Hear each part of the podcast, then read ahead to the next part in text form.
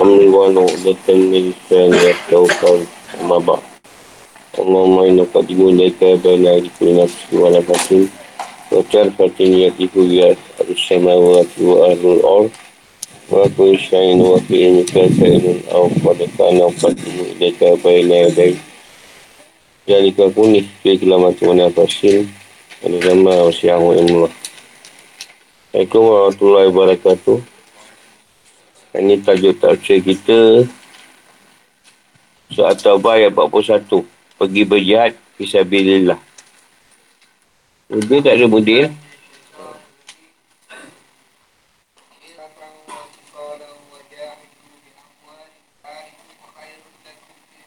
Berangkatlah kamu baik dalam keadaan merasa ringan maupun berat. Dan berjihadlah kamu dengan harta dan dirimu di Allah.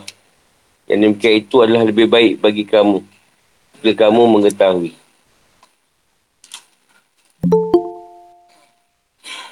Dan Firu katanya.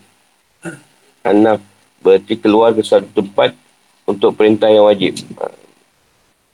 Jihad tadilah. Ini yang wajib. Ini masukkan di sini adalah anjuran untuk jihad dan ajakan untuk itu. Ajakan untuk menjalankan jihad. Antaranya sabda Nabi Muhammad, Nabi Muhammad SAW dalam hadis yang oleh Anasai di Safwan bin Umayyah. Jika kalian diperintahkan untuk berperang, maka berangkatlah. Sebutan untuk kaum yang keluar berperang adalah An-Nafir. Orang yang keluar berjihad tadi berperang dipanggil An-Nafir. Antara ucapan mereka, Wala nunna fil ghaib, wala fil nafir, wala fil nafir.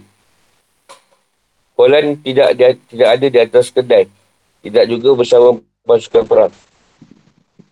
Ipafa dan wasyikola. Get dan tidak get. Mani aktif atau tidak aktif. Ada yang mengatakan kuat dan lemah. Ada yang mengatakan tua dan muda. Ada dalam keadaan kesulitan dan kemudahan. Kaya dan miskin. Yang perintah tersebut diringankan bagi orang-orang yang lemah dengan ayat tidak ada dosa kerana tidak pergi berperang atas orang yang lemah. Yang lemah ni tak kuat dah, dah tua, sakit, uzur. Ha, itu tak digalakkan pergi berperang. Kata Allah satu. In kuntum ta'lamu. Jika kalian mengetahui bahawa itu lebih baik bagi kalian. Janganlah berhati. Kalau itu itu lebih baik.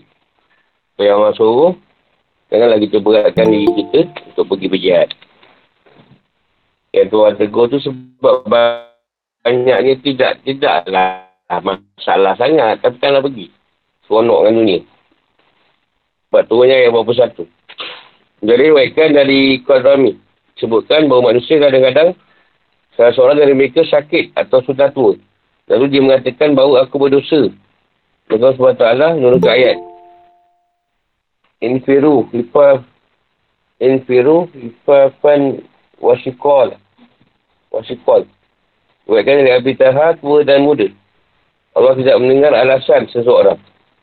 Tak kira tu muda, Allah tak mau dengar. Dan dia keluar ke Syam, berperang sampai terbunuh. Buatkan dari Mujahid, mereka mengatakan bahawa antara kita ada yang berat. Mempunyai keperluan, pekerjaan dan kesibukan. Juga ada yang mudah melaksanakan perintah. Lalu Allah menurut ayat ini. Jadi Allah ingin menerima alasan mereka. Hanya ingin mereka pergi berperang. Awalnya Allah tak menerima alasan. Tua ke, kau muda ke, kau sulit ke, kau susah ke, kau sihat ke, sakit. Uh, apa? Sakit ke, tak ada kira. Maksudnya keadaan yang ada pada mereka. Sekolah ayat ini turun mengenai orang-orang yang, yang beralasan. Kerana ada pekerjaan dan kesibukan. Jadi Allah tidak mau menerima alasan mereka, kecuali mereka mau pergi berperang dan keadaan yang ada pada mereka. Dekat awal ni, arah jihad ni, kesuruhan jihad ni tidak ada alasan. Sakit ke tidak, Allah nak semua pergi. Tingkat kedua tu, baru di turun ayat yang ni. Yang meletakkan ada ada ni, lemah. Seterusnya tu peringkat orang berilmu atau Al-Quran tu. Tidak digerakkan pergi berperang. Ramai yang mati. Api-api sini.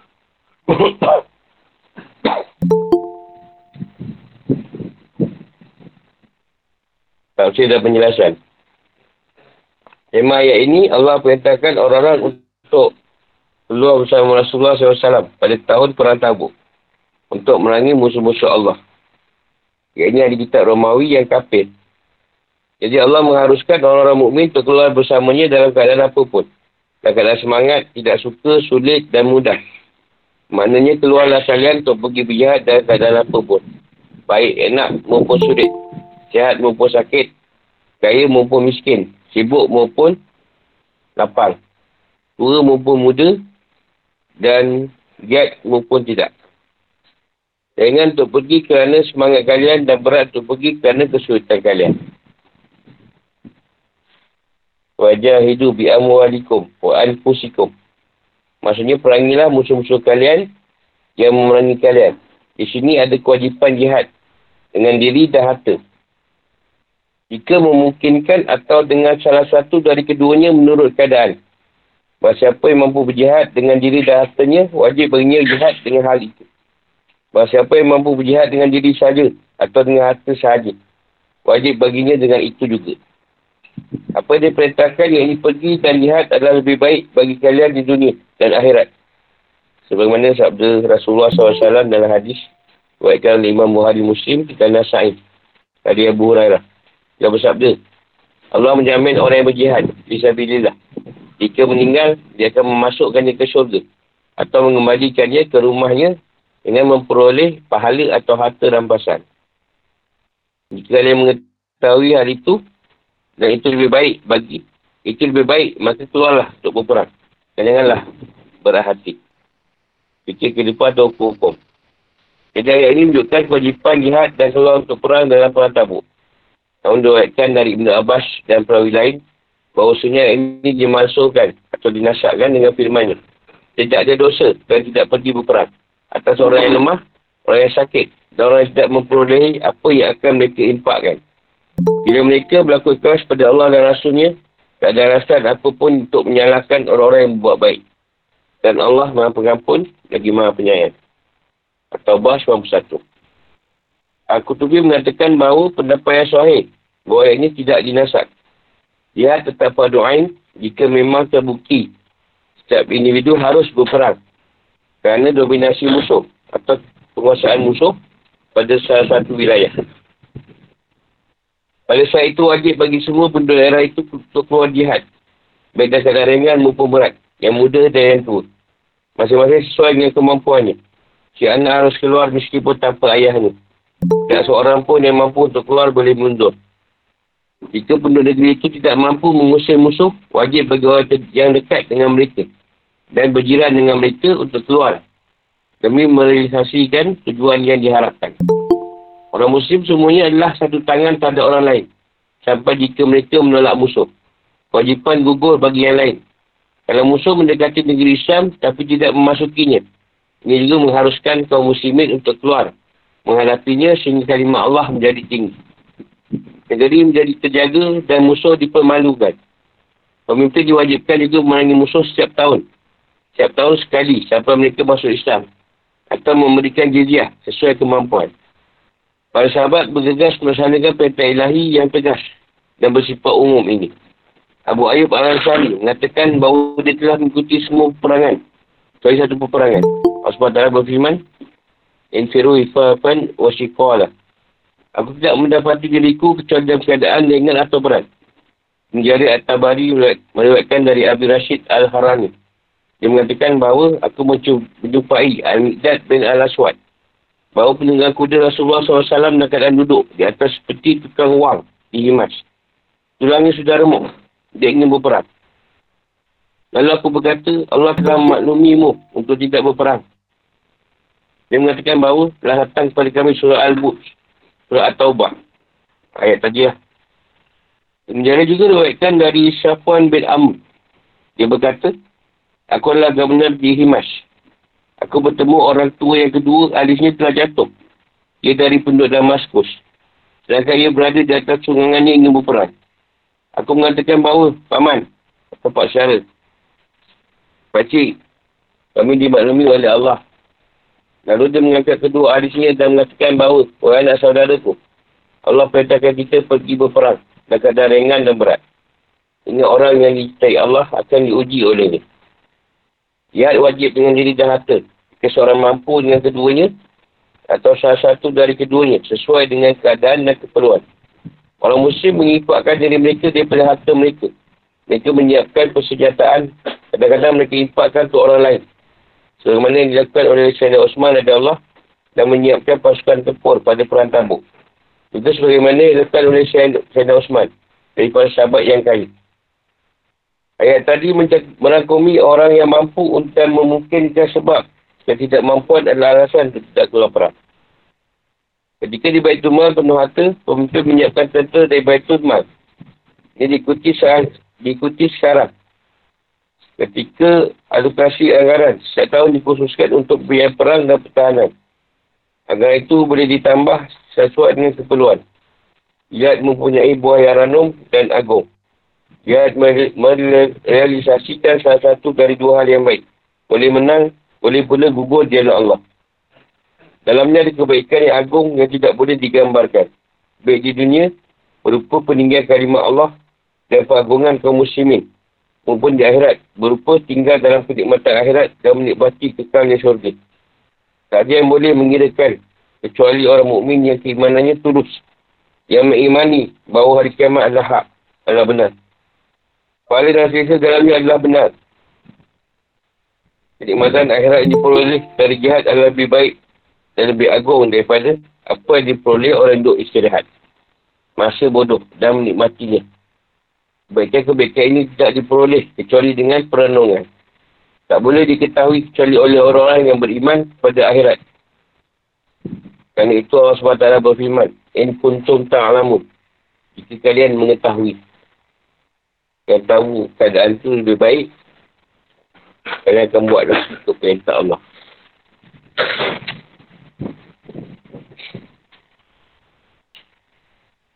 Ini soalan.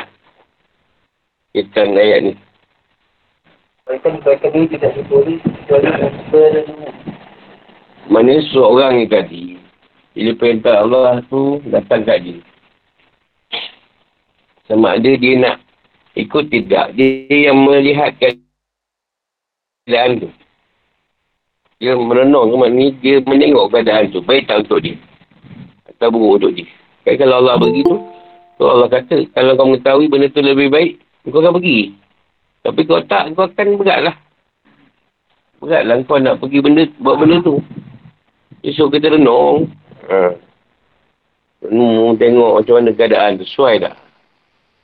Tapi mana yang dah kuat iman dia, tak dia renung-renung ni. Terus je buat. Tu dia sebut orang tua-tua pun, nak gempa perang juga. Nakkan apa? Malasan gitu dia. Malasan syahid tu, kalau mati. Kalau tak mati pun dapat dalam masa perang.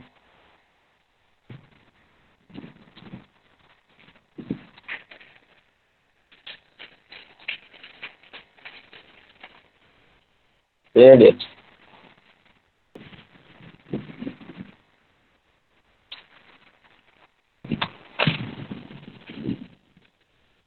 Ketidak turutan orang munafik dari perang tabuk dan masalah pemberian izin pada mereka. Surah At-Taubah ayat 42 dan 45.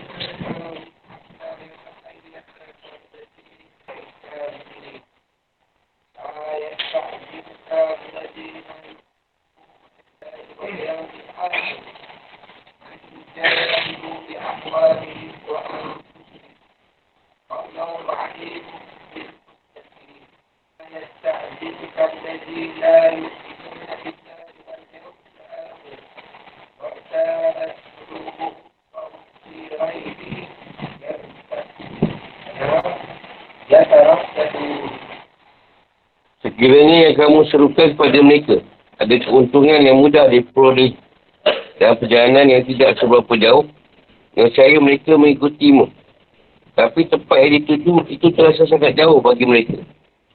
Mereka akan bersumpah dengan nama Allah. Jikalau kami sanggup, saya kami berangkat bersama. Mereka meminasakan diri sendiri dan Allah mengetahui bahawa mereka benar-benar orang yang berdusta. Allah memaafkanmu, yakni Muhammad. Mengapa kau memberi izin kepada mereka untuk tidak pergi berperang? Sebelum jelas bagimu orang-orang yang benar-benar berhalangan dan sebelum engkau mengetahui orang-orang yang berdusta. Orang-orang yang beriman pada Allah dan hari kemudian tidak akan minta izin. Tidak ikut padamu untuk berjihad dengan harta dan jiwa mereka. Allah mengetahui orang-orang yang bertakwa. Sesungguhnya, ia akan meminta izin padamu Muhammad dengan orang-orang yang tidak beriman kepada Allah dan hari kemudian. Dan hati mereka merasa ragu. Sebab itu mereka selalu bimbang dan dalam keraguan. Laukana. Maksudnya apa yang kamu serukan pada mereka untuk keluar. Arad. Arada. Nikmatan dunia yang dekat dan mudah didapatkan. Atau manfaat-manfaat dunia yang ada itu ialah terampasan yang dekat. Safaron Qasidah. Mudah yang tidak ada kepenatan atau kesulitan di dalamnya. Jadi tengah-tengah dan sedang. Kata bau. Pastilah mereka mengikutimu untuk mencari harta rampasan. Asyakah. Jangan jauh yang memerlukan kepenatan dan kesulitan. Wasayah lipu nabilah. Mereka akan bersumpah dengan nama Allah ketika kalian kembali kepada mereka. Nawis tatakna. Kalau kami sanggup untuk keluar. Ya liku na'an pusaum. Mereka membinasakan diri mereka sendiri dengan sumpah yang dusta. Afallahu ankal ankal af. Berarti melakukan kesalahan. Tidak menindaknya. Innama yasta'zinu. Sungguhnya yang akan, yang akan minta izin padamu untuk tidak terus serta. Watabat sekulu bakulu buhum. Hati mereka ragu-ragu mengenai agama. Ya tarat tadu. Mereka bingung. Sebab tu ni ayat babu tiga. Jarir kata bari waitkan dari Amru bin Maimun al-Al-Dik. Dia mengatakan bahawa dua perkara dilakukan Rasulullah SAW pada beliau tidak diperintahkan sama sekali. Yang ini beri izin orang munafik dan minta tebusan dari tawanan. Kata Allah turunkan ayat. Apa Allahu anka. Lima azim talahum. Tuaikan dari kata dah. Bagi ulama mengatakan bahawa Nabi hanya berin, berinisiatif meninggalkan yang lebih baik. Maka Allah mendahului memberi maaf dengan kitab dalam bentuk celaan. Ia celaan kasih sayang. Sebab Allah SWT berfirman. Ayat tadi dah. Apa Allah anka imam azim talahu. Nabi Muhammad SAW memberi izin tanpa wahyu yang diturunkan mengenai hal itu. Ya, sebab Rasulullah ni dia bagi orang munafik tak pergi berperang. Dan juga minta tebusan dari tawanan. Dia minta tebusan daripada tawanan yang ditawan. Jadi ayat tu tak ada wahyu. Tuhan tak suruh. Ha, itu sebab ayat ni tu pun. Tapi teguran ni daripada kasih sayang lah. Kenapa kau suka-suka hanya tu bagi orang tak pergi perang. Aku tak suruh pun. Tapi kau macam tu lah. Sesuai ayat. Allah SWT mengoptimalkan anjuran.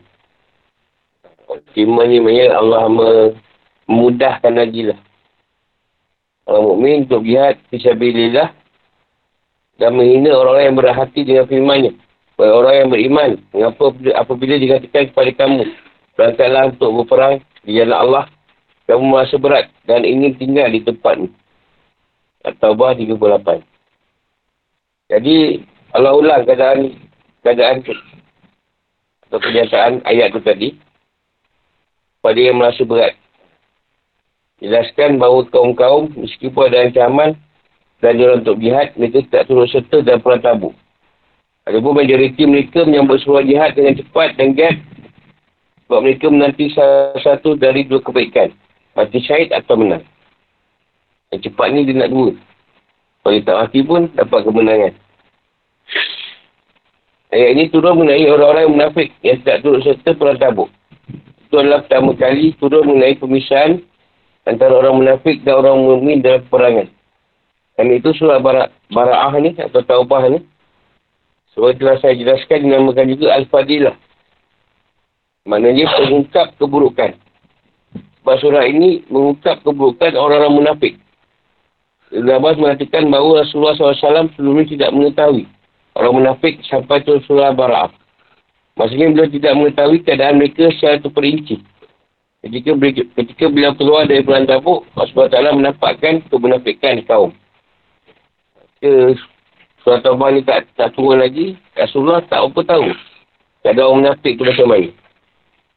Jadi kan surah Taubah ni Allah kritikan lagi lah. Kerana perangai orang, tak, orang munafik ni. Dan Allah suruh dia banyak menolak. Ada dia punya ni. Alasan ni. Tafsir dan penjelasan. Jadi dalam surah ni Allah Ta'ala menghina. Menghina orang yang tidak terserta dan perang tabuk. Yang ini orang yang minta izin pada Rasulullah SAW untuk tidak ikut berperang. Memperlihatkan, bahawa, memperlihatkan bahawa mereka orang-orang yang mempunyai uzur. Padahal mereka tak demikian.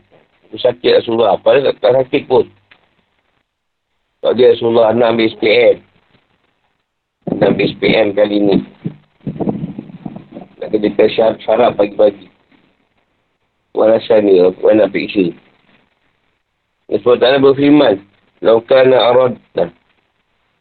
Laukan arad. Maksudnya kalau perkara yang kamu suruhkan pada mereka adalah harta rampasan atau kemanfaatan yang mudah diraih atau perjalanan yang mudah dekat tak melelahkan pasti mereka mengikutimu Maksudnya ikut bersamamu. Bergegas untuk pergi. Namun mereka tak turun serta ketika mereka melihat bahawa perjalanan ini berat. Jarak yang jauh ke Syam atau sekarang Syria. Peperangan ini menghadapi kekuatan terbesar di dunia. Angkatan Rom atau bahasa Rom. Maka mereka lebih memilih untuk takut. Kenyamanan, keselamatan, melindung dalam penaungan pada waktu panas dan paciklik.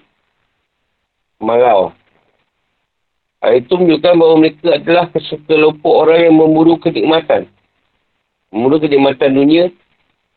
Bagaimana sabda Rasulullah SAW dalam hadis.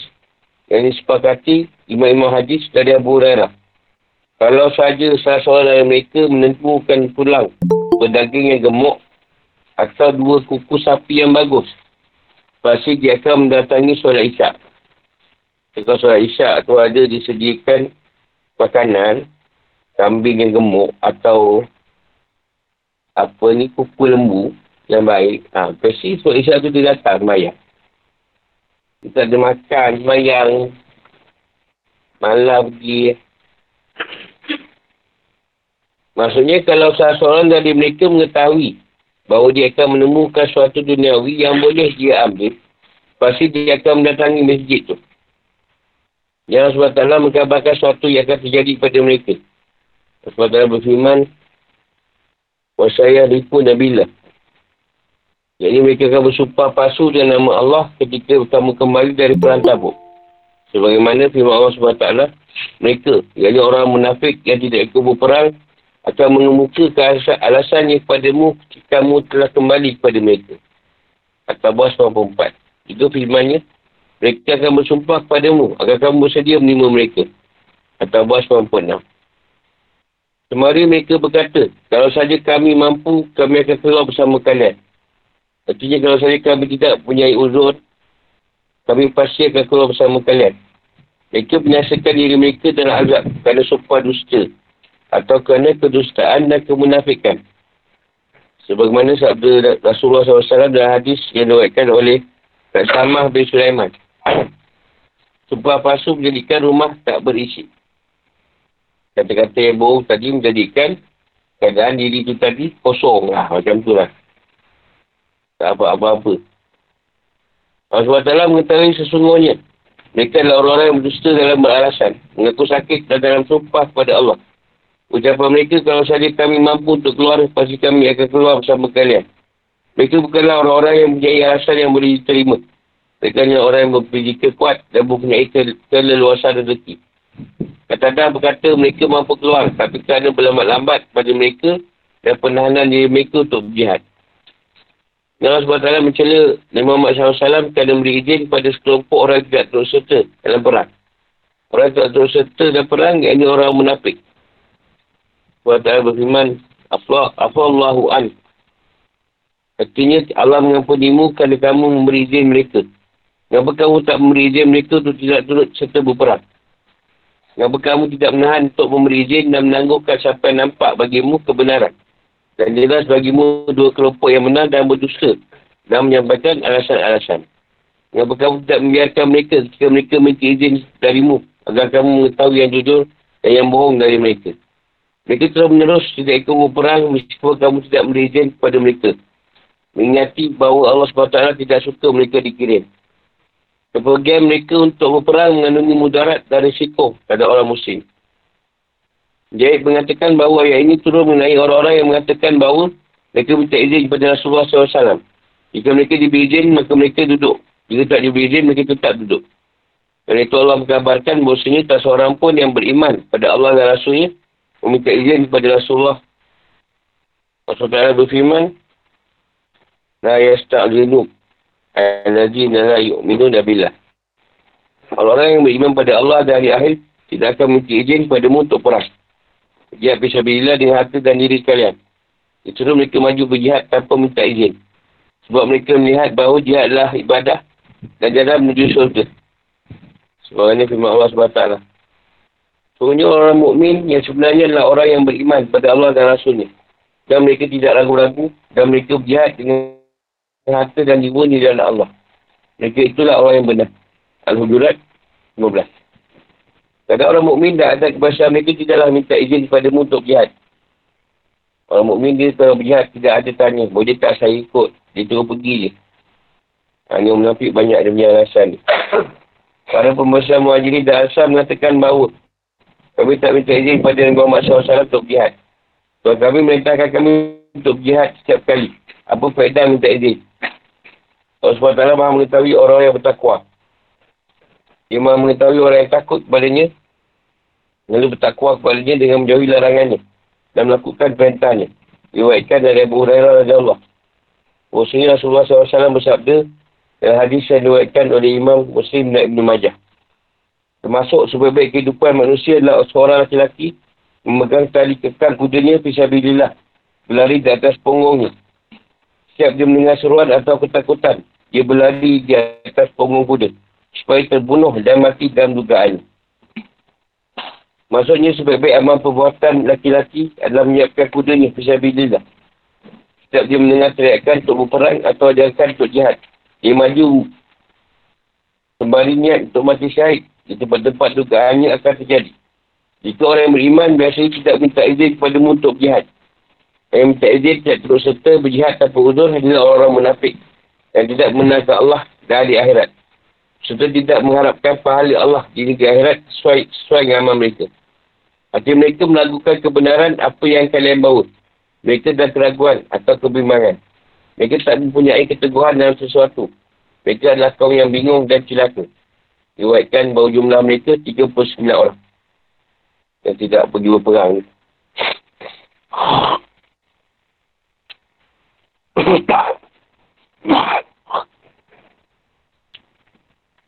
Fikir kehidupan atau hukum-hukum.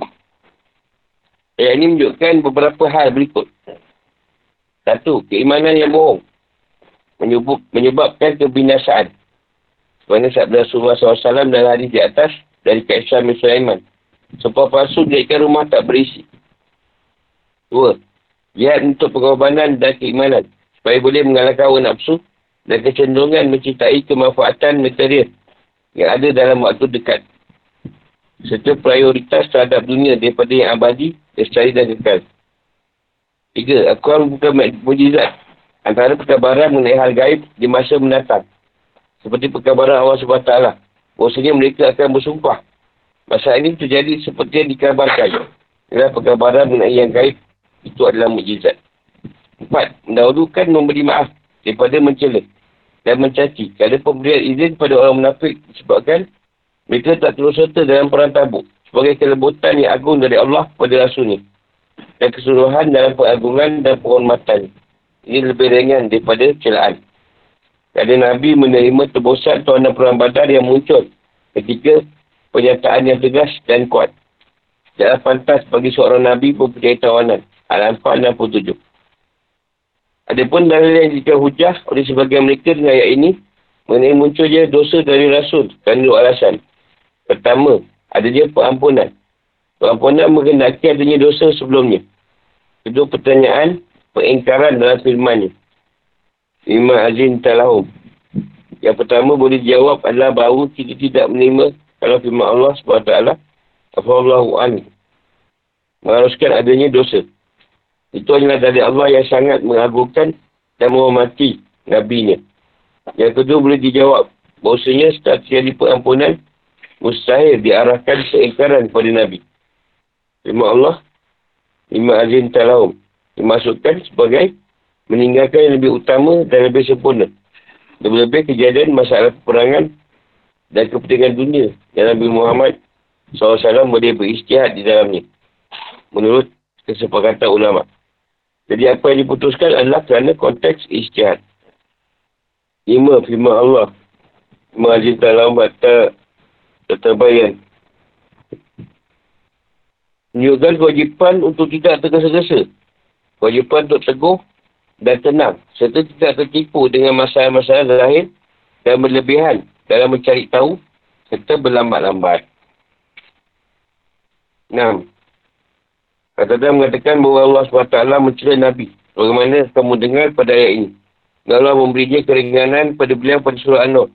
Maka apabila mereka minta izin kepadamu kerana satu keperluan, berilah izin kepada siapa yang engkau kendaki di antara mereka. An-Nur 60. Walaupun Rasulullah ditegur, tapi lepas tu Allah pujuk balik dengan ayat surah An-Nur. Kalau dia minta izin pada kau sebab suatu perkara tu, kau izinkanlah. Masa ni tak ada. Apa so kau bagi izin? Ha. Tapi tuan ni pujuk balik. Pujuk. Tidak sebenarnya minta izin untuk melaksanakan satu kewajipan. Dan ada kebiasaan yang utama. Seperti memulihkan tamu, menolak orang yang punya hajat dan mengerjakan yang makruf. Allah berfirman, tak ada kebaikan dari banyak perbicaraan nasi mereka. Dari perbicaraan nasi dari orang yang menyuruh, yang orang bersedekah.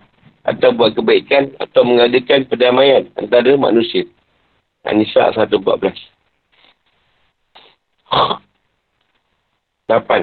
Orang munafik adalah orang yang tidak beriman pada Allah, Rasul dari akhirat.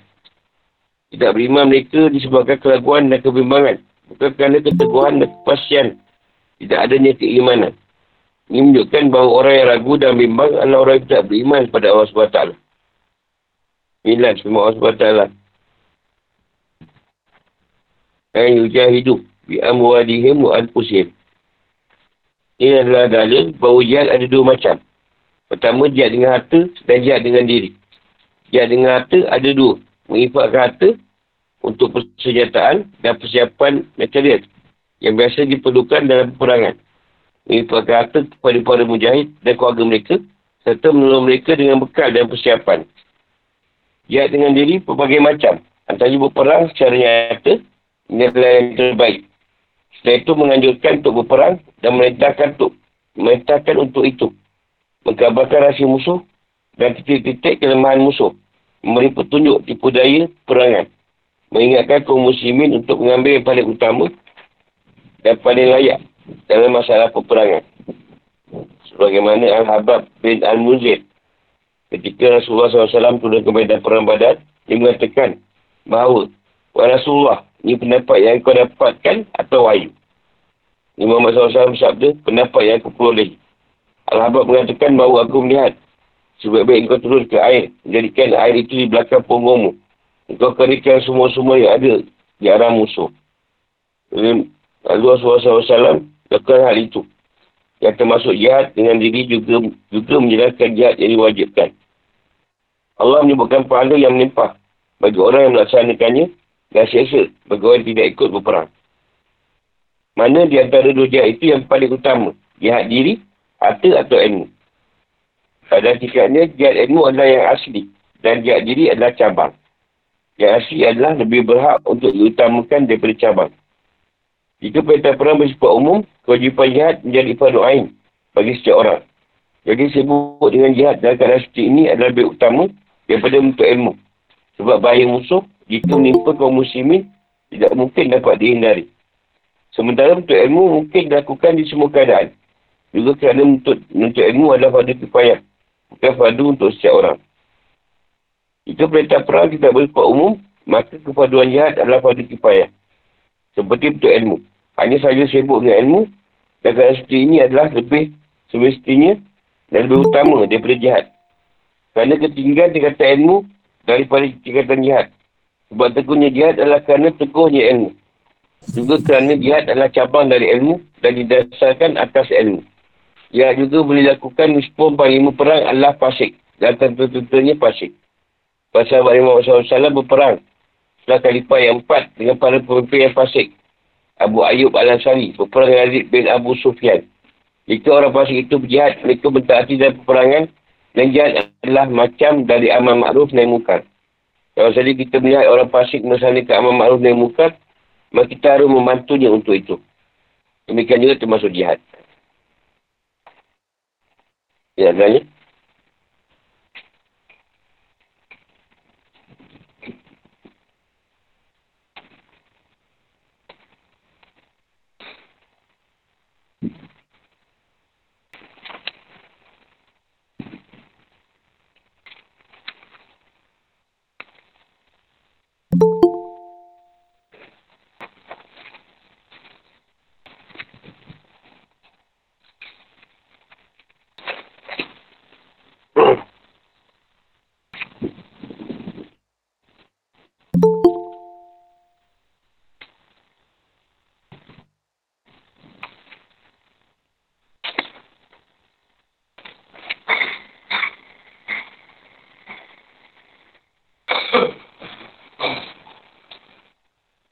Kena tanya yang ujung kan, dia harta ke utama, diri atau ilmu.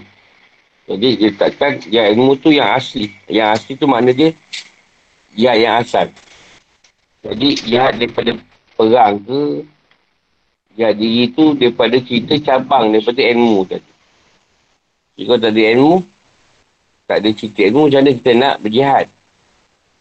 Kita punya ketakwaan pun tak ada, iman pun tak ada, Iman tu tadi kan mesti belajar ke ilmu. Kita takkan tiba kau kau beriman je. Tanya kau beriman kat siapa? Kita ada ilmu.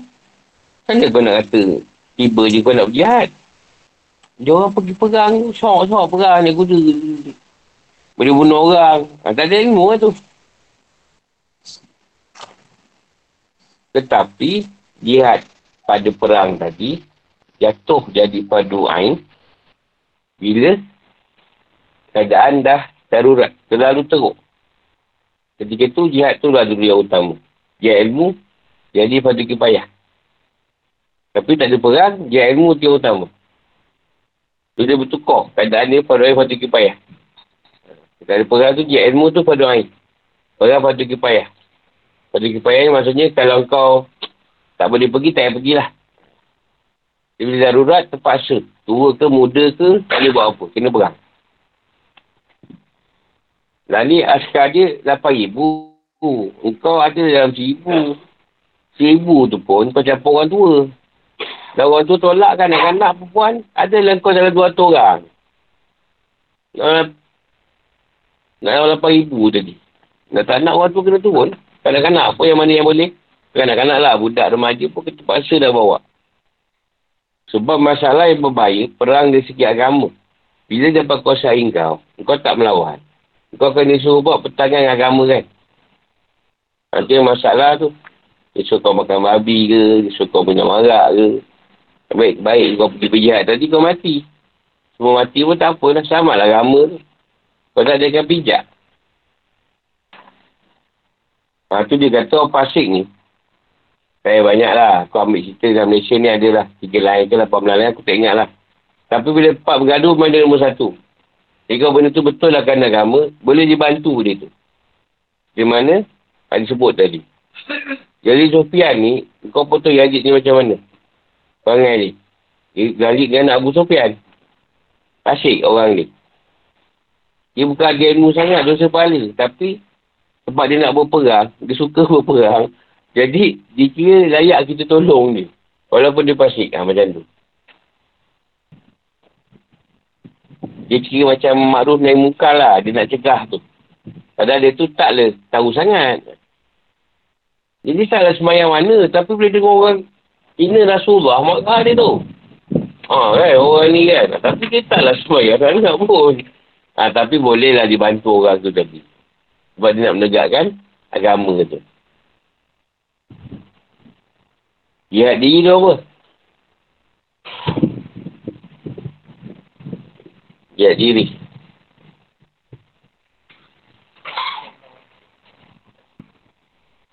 Ha? Contohnya?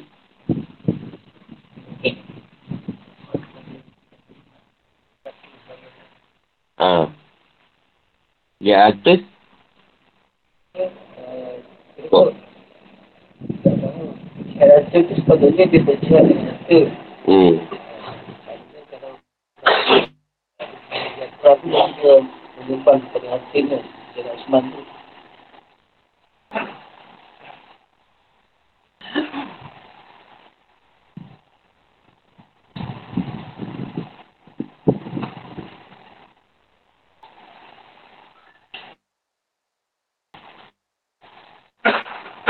Jadi, ini kalau dari segi tak ada orang tu, orang nak surah tu.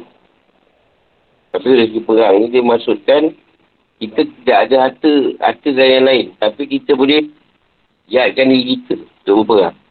Kita tak ada nak impak apa pun tak ada, apa pun tak ada. Tapi diri kita ada untuk berperang. Jadi pak, pak pedang apa, dia orang sedia lah. Diri kita je pergi. Itu jadi lah. Dia harta tu dah tahu lah kan. Dan saya Osman buat lah. Impakkan harta dia untuk perangan. Sebab perangan ni akan menghasilkan kos yang banyak. Kata perang tiga bulan. Dia kena sediakan makanan tiga bulan ni kita. Dia kena sediakan. Tak sikit tiga bulan ni makanan. Untuk kata lebih kurang sepuluh ribu orang. Nak tabuk kata. Tak sikit. Tak payah tiga bulan lah. Seminggu punya punya apa penyediaan pun banyak. Tu sepuluh ribu orang makan. Kerja kahwin yang gitu-gitu pun dah berapa ribu. Kan main belas ribu, dua ribu. Satu kepala lapan ringgit dia kata. Itu satu kepala dua belas ringgit. Itu makan sekali je. Bukan sarap tengah hari malam. Berjuta kau kalau sekarang lah perang. Bilion. Dia nak tahu kira menafik tu, zaman tu. Mereka surah taubah ni. Jelas lah. Dia tuan suruh je, siapa yang tak nak ikut. Ha, tahu lah menafik tu. Kata nak pergi ya Rasulullah, kita orang ni banyak lah masalah. Berat lah. Ada alasan ni.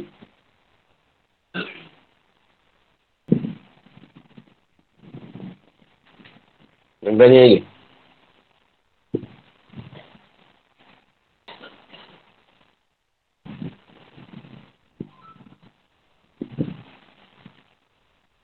Pada dalam cerita ni, uh, Nabi cuba beristihad. Maknanya orang munafik atau orang Allah bagi munafik lah.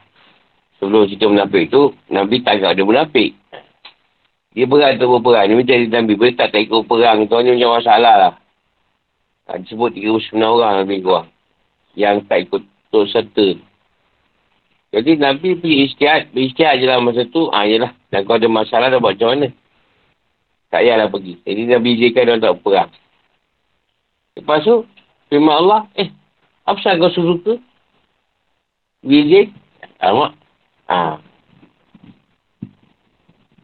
Ketika perang badan, kebosan dari Nabi dapat tawan orang, Nabi tak beristihad lagi masa tu. Nabi minta pendapat saya Abu Bakar dan saya Umar. Jadi Nabi ambil sebagai saya Abu Bakar. Tapi Allah nak Allah, Allah ambil dapat Sayyidina Umar. Tak layak bagi seorang Nabi, ada tawanan perang. Tapi lepas tu Tuhan pujuk Nabi dekat surah An-Nur kan. Jika mereka ada keperluan, ha, ha, apa ni, lepaskanlah. Jangan, kalau minta izin, tak nak ikut, tak apa. Kalau anon lain pula, nak ada Tuhan kat situ. Jadi kalau kau nak letak cerita ni, apa apa cerita Tuhan? Macam soal ni lagi. Kata soal dia elok itu tu. Apa? Tapi tu jawapan yang senang sangat lah. Ha. Asal macam tu je, cepat ada Tuhan. Memang. Dia nak adakan ke, tak nak adakan ke tu. Itu hak dia lah. Cepat harus dia. Boleh juga. Bukan peringkat. Tapi kita berseru ada keputusan kalau jawab macam tu. Kata Tuhan.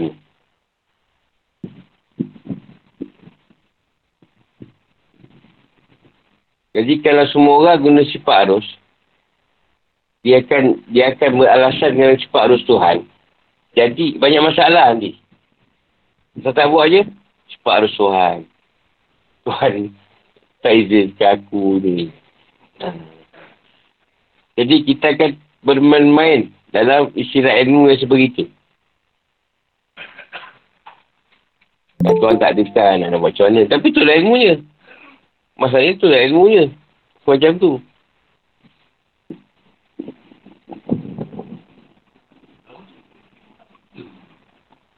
Nak macam mana?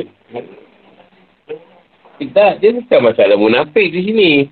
Dia tak kira munafik dengan keadaan yang macam tu. Cuma permasalahan tu, seseorang tadi tak boleh melampaui batasan dia. Dia akan terikat dengan sifat rusuhan. Dia tak boleh nak nak up lagi tau. Ha. Dia asyik tahu je.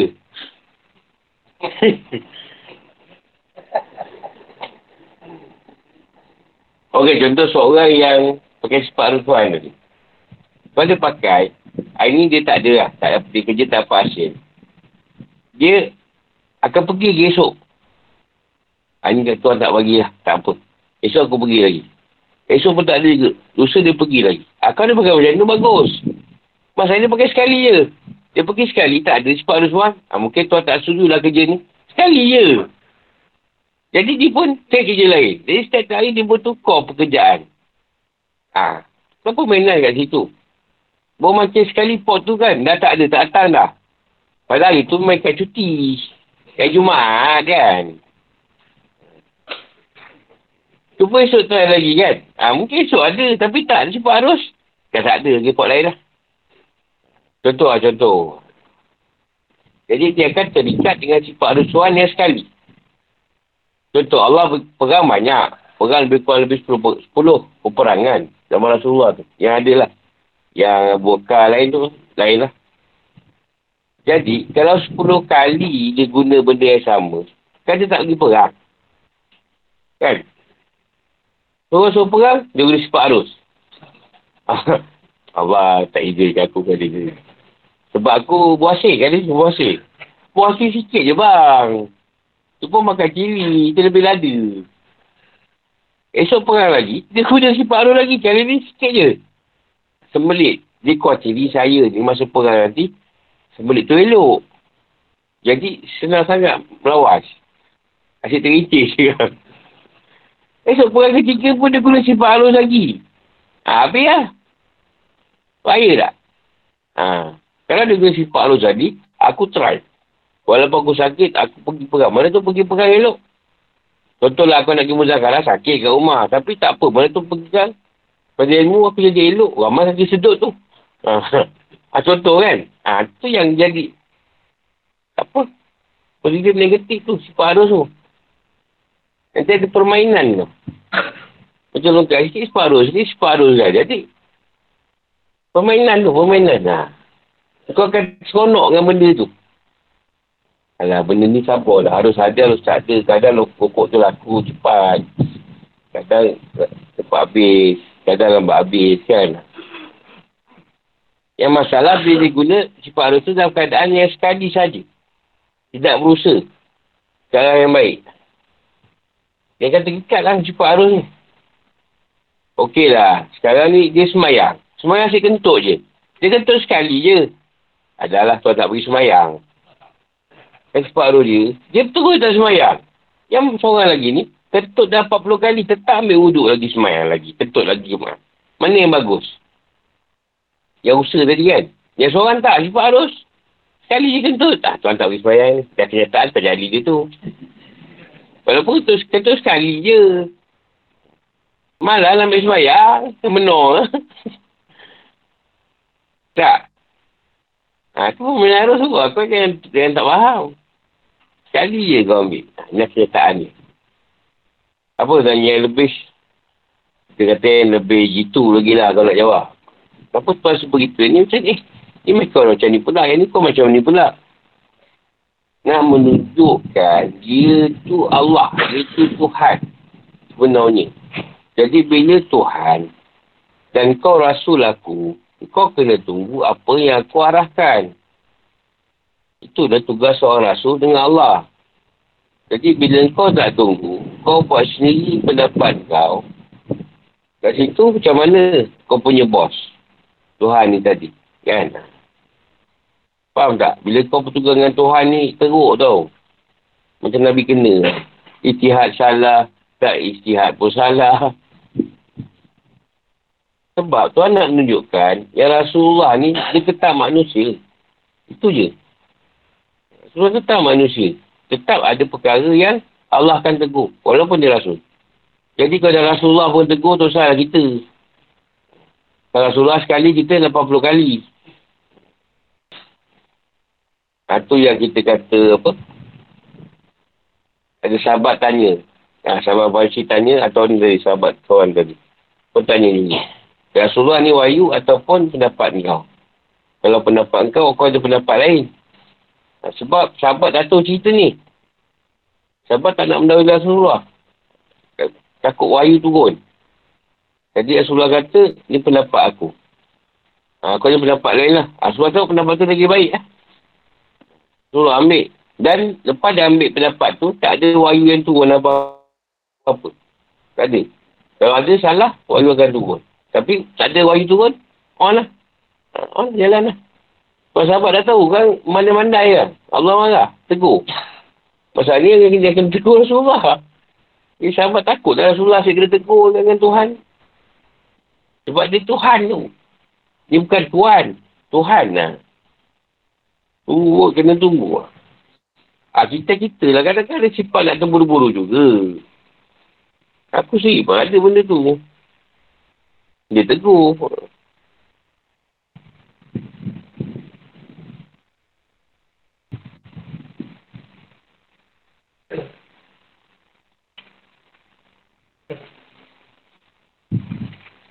Macam kau buat perkara sunat, Allah suruh. Tak. Habis kau buat pasal apa? Ha? Eh, tak ada jawab pula. Pernah kau ragu dia lah. Buat apa kau buat?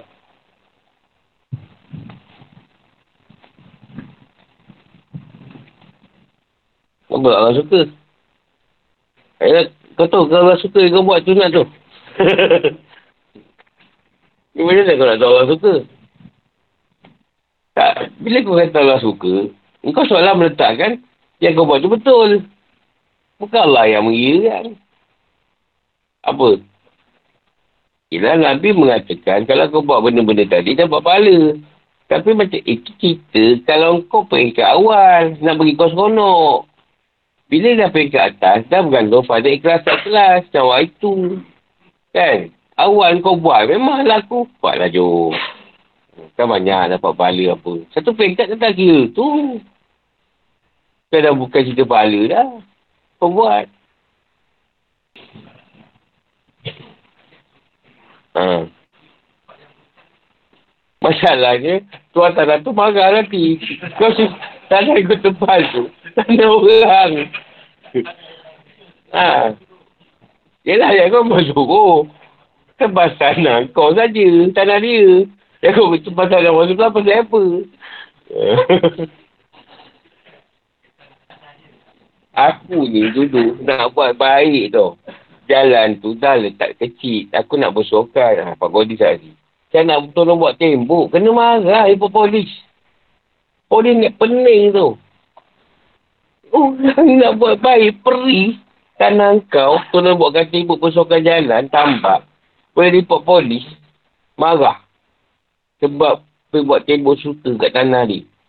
Eh, kau, kau kan suka kan orang buatkan tembok tepi tu tak ada orang tu masuk dalam parit. Tambahkan akan nak buat baik tu. kau janganlah bagi dia tu kat sini. Aku nak ceritakan kau. Dia cerita tadi. Kau orang sebelah tu marah, dia buat polis, kau tu pasal lari lah. Kan dia boleh, dia tu kat situ. Kalau kau dah bersihkan, dia tu lari. Marahlah dia. Aku pun kau boleh kata gangguan. Kenapa awak marah sangat dia tebas? Kan bagus bersih dalam awak. Sebenarnya jin yang saya bela tu tak nak kawasan bersih-bersih. Sebab semak tu rumah dia. Jadi nanti dia saya lari. Ah, tu gangguan.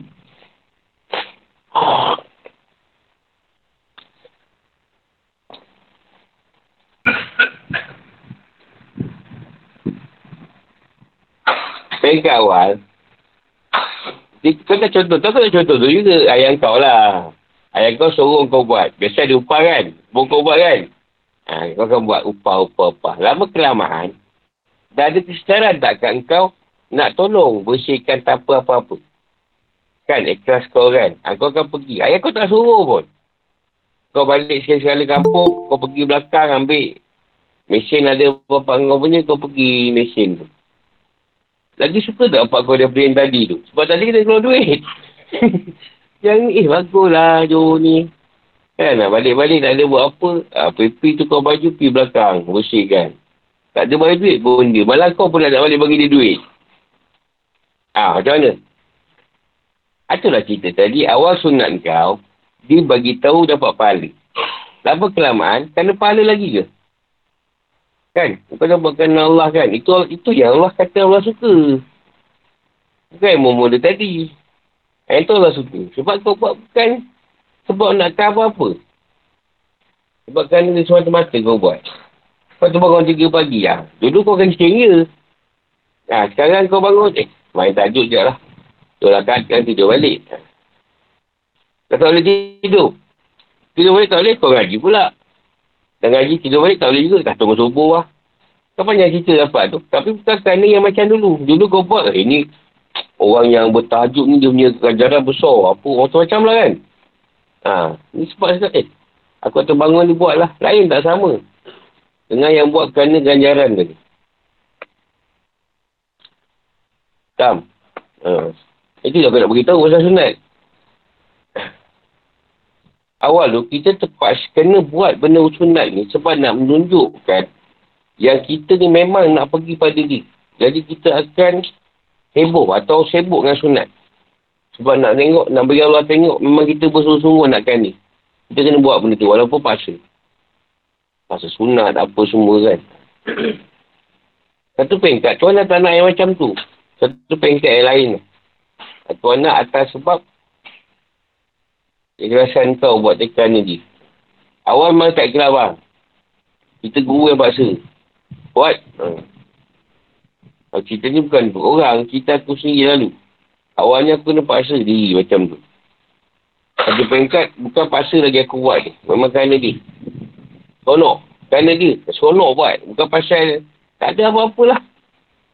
Tak ada nak tadi tajuk tadi. Agak-agak kejap lagi tafakur buat, buat isyak miras. dulu tak, dulu bila tafakur kan. Agak-agak kejap lagi ni atas ni. Dulu lah, dulu. Satu pekat tak ada dah. Nak-nak macam tu tak ada. Tolak je. Dia bagi-bagi tak ada apa. Bayar ya. Tapi dulu tak. Bila buat je mesti. Uh, ada ada tinggi ilmu ke turun kan. Ada bicara ke kan.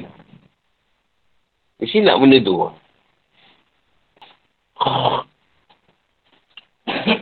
Dia apa beza ni?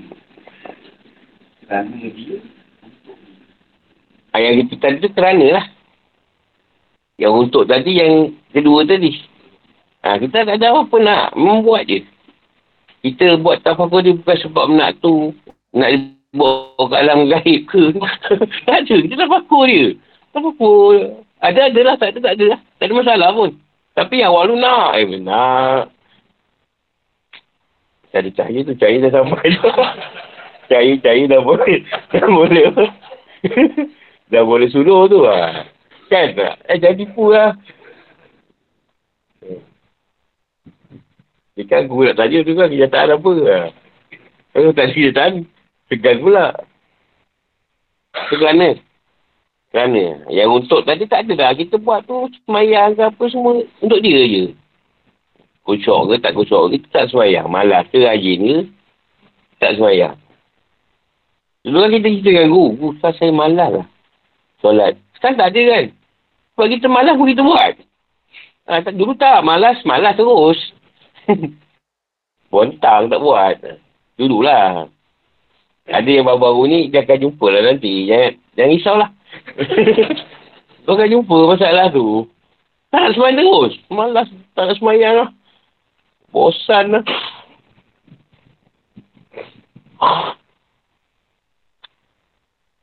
Dan bila kerja melampau pula. Siapa tak nak kerja? Tak kerja tu. Sedap sangat semayang. Tak ingat. Dah kena buang kerja pula. Sebab tu Rasulullah sebut bersederhana lah dalam segala hal. Solat pun kena bersederhana juga. Yang melampau-lampau. Bukan kena sederhana. Alah, macam tamu lagi lah nak puasa Ramadan. Kan? Kau memang gastrik aku tahu. Bila berpuasa Ramadan je, gastrik kau datang. Jadi kau cubalah puasa sampai kau apa kau boleh. Dah tak ada tahan pun kau buka. Ha. Usahalah dulu. Jangan 8 pagi dah berbuka. Awal sangat. Kau 10 pun awal lah. Usahalah dulu. Puasa dulu. Kau dah tak boleh pun kau buka. Ha. Macam tu lah. Kau tak kau main sifat arus Tuhan je melantak kau. Sifat arus Tuhan. Tak bangun sahur. Tak payahlah puasa. Kau usahalah dulu puasa. Walaupun tak sahur. Agar datang kau buka lah.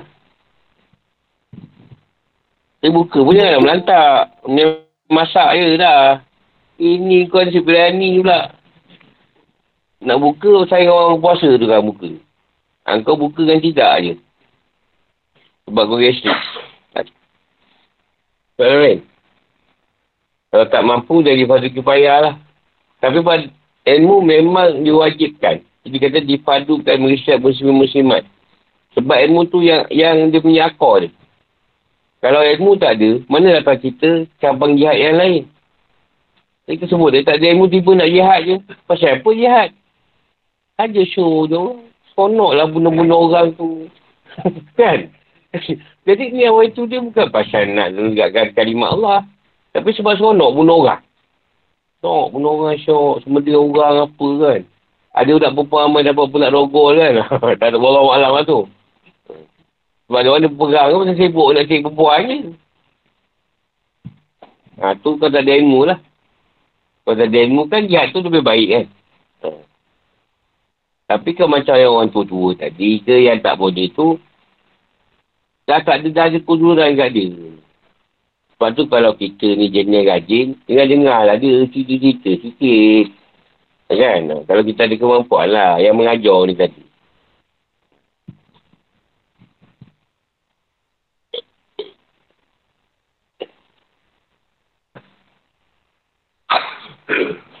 Ada.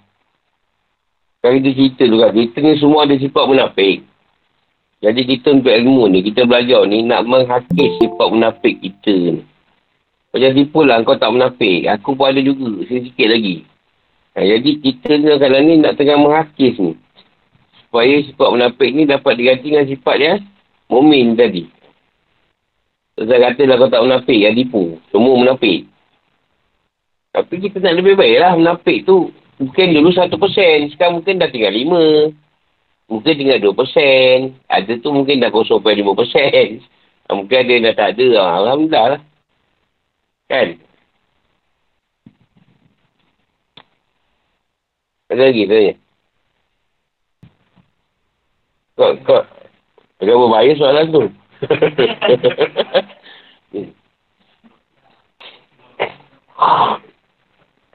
Tak puasa kerana Allah. Tak solat pun kerana Allah lah.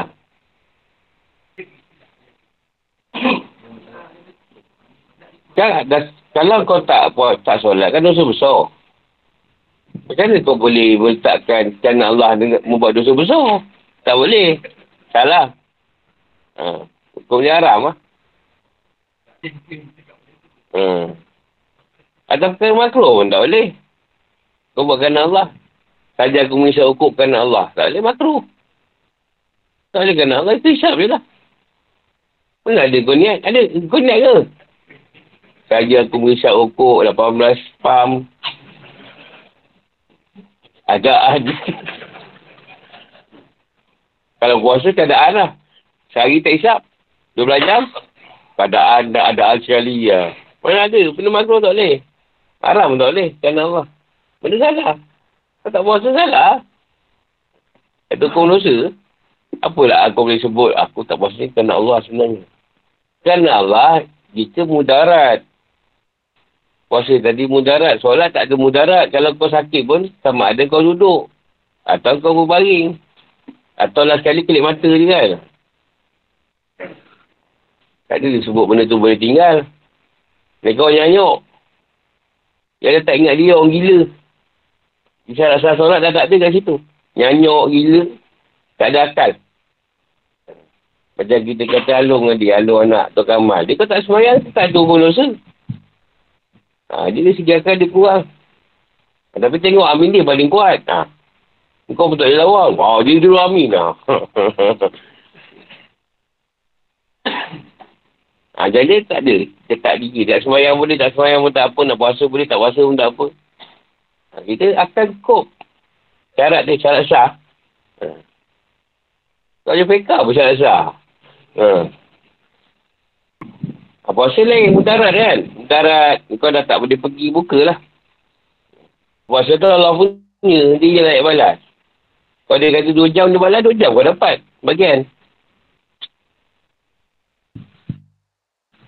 Tapi puasa special. Sebab kau tak puasa, boleh bayar fidyah. Boleh ganti. Solat tak boleh sebenarnya.